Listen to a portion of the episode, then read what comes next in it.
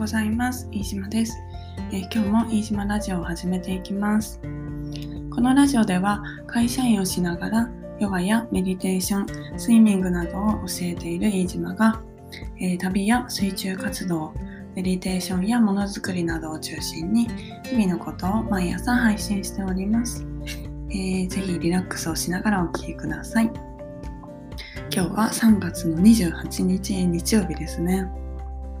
もう3月もね、最後の日曜日になりました。えー、皆さんいかがお過ごしでしょうか？ね、ちょっと今、朝散歩をしてたら、今日東京は雨降るんですよね。だからなんか雨の匂いがしてて、そう。で、空気もね、こうなんかちょっと湿っぽくって、そういうこう、なんだろう、お天気を感覚で感じられるのっていいなって思って、うん、ちょうどそんなことを思ったんでお話しさせていただきました。で昨日は、えー、神奈川県の藤野の方に行ってました。藤野はねえっ、ー、となんだっけな何線だっけ？あの場所と場所的には相模湖の方なんですよね。で神奈川県だけど結構神奈川県の端っこなのかな？山梨に近いのかな？電車で行って、えーと、高尾山のねちょっと先なんです。で、えーと何しに行ったかというとあのそこに、えー、廃材エコビレッジゆるゆるっていう場所と、えー、モバイルビレッジぼちぼちっていう場所がね あるんですけど可愛い名前ですよね。で、えーと、その2つの見学会に参加してました。そこにはあの2年前にも行ったことあるのかな。で久しぶりだったんですけどでその廃材エコビレッジゆるゆるっていうのはえーと、もともとは工場だった場所売り地で出ててそれを買い取ってで、えー、イノベーションしているんですね。であのみんなが使えるコミュニティスペースに今はなってます。でイノベーションなんですけれどもほとんど廃材なんです。いらなくなった、えー、木材をいただいたりとか、うん、そうしてでそれをで組み立ててるんですよね。そう例えばなんだろう古民家いらない古民家いらない古民家っていうのかな古民家を解体するけどやっぱりそういうのってあの捨てるのにお金かかるんでもう持ち主としては持ってってくれみたいなそんな感じなんですって。でそういうのをいただいたりとか、えー、ソーラーパネルもなんか古いやつで廃棄に出すとお金かかるから持ってってみたいな。そういうのを集めてで、えー、リノベーションをしている場所です。そうであのそのなんだオーナーの飛龍さんっていう方がいるんですけど村長かな、うん、村長って言ってますね。ビレッジ村なので村長の飛龍さんはもともと今もそうなんですけど、えー、絵を描いたりとか、まあ万華鏡を作ってらっしゃるアーティストさんなので本当にねその空間もなんだろうこうデコられててアーティスティックで で廃材もねあの木材だけじゃなくってゴージャスな椅子とか剥製とかなんかよくわかんないものもあったりしてて本当にねあの、うん、不思議な空間で面白いです。でそのなんかそういう建物の面白さだけじゃなくってきちんとこう循環するように設計されてて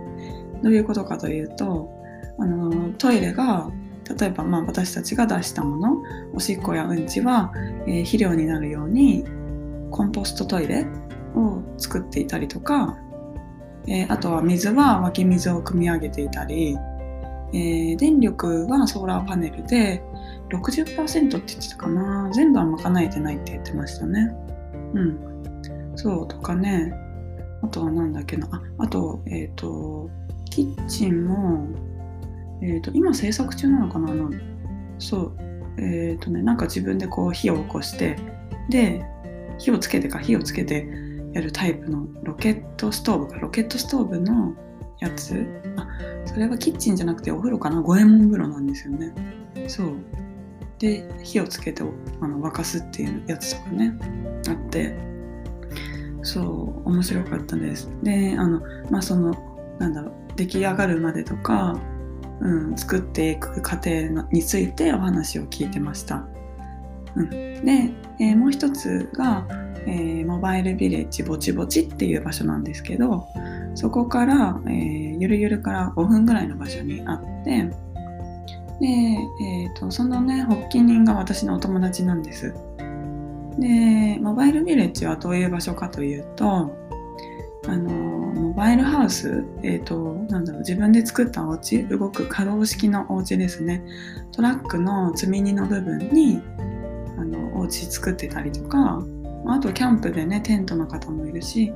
そういう風になんかあの可動式のお家をなんか寄せ集めて村にしようみたいなそんなね感じの場所で。で、えー、今その場所その場所はね借地なんですよね。借りてる場所だからだからなんかあのー、なんだろうなかあのなるべく移動できるように作ってるって言ってて。で一応トイレはね作ってたりとかあとはまあなんだっけな。あと何作ってたかな。まあまだ制作中の場所なんですけどでもこういつでも移動できるように借地なんでそういう風に作っていくって言っててでまあモバイルビレッジみんなあのお家移動できるのでなのでその藤野の場所だけじゃなくっていろんなところでビレッジを作りたいって言ってましたね。うん、そうすごく面白いんですよ。私もね今お家とかそういうなんかいろいろ作りたいっていうのがあるし、えー、都会を離れたいっていう気持ちもあるので本当にねあの私も作りたいなって思ってます。でちょっとこの夏にいろいろ動いていきたいなって思います。やっぱりこうねいろんなところで、えー、住めるようになる生活できるようになるってすごく強みだなって思ってるので、うん、そう。で話を聞いたりとかそこで過ごしててやっぱりこうなんかいろんなことにねチャレンジできる空間だなって思っててそういう空間に自分の身を置きたいなっていうのもあるのでそう。今はそんなことを思っているところです。うん、でちょっと藤野の駅からね離れてるんですけど車で30分ぐらいなのかな。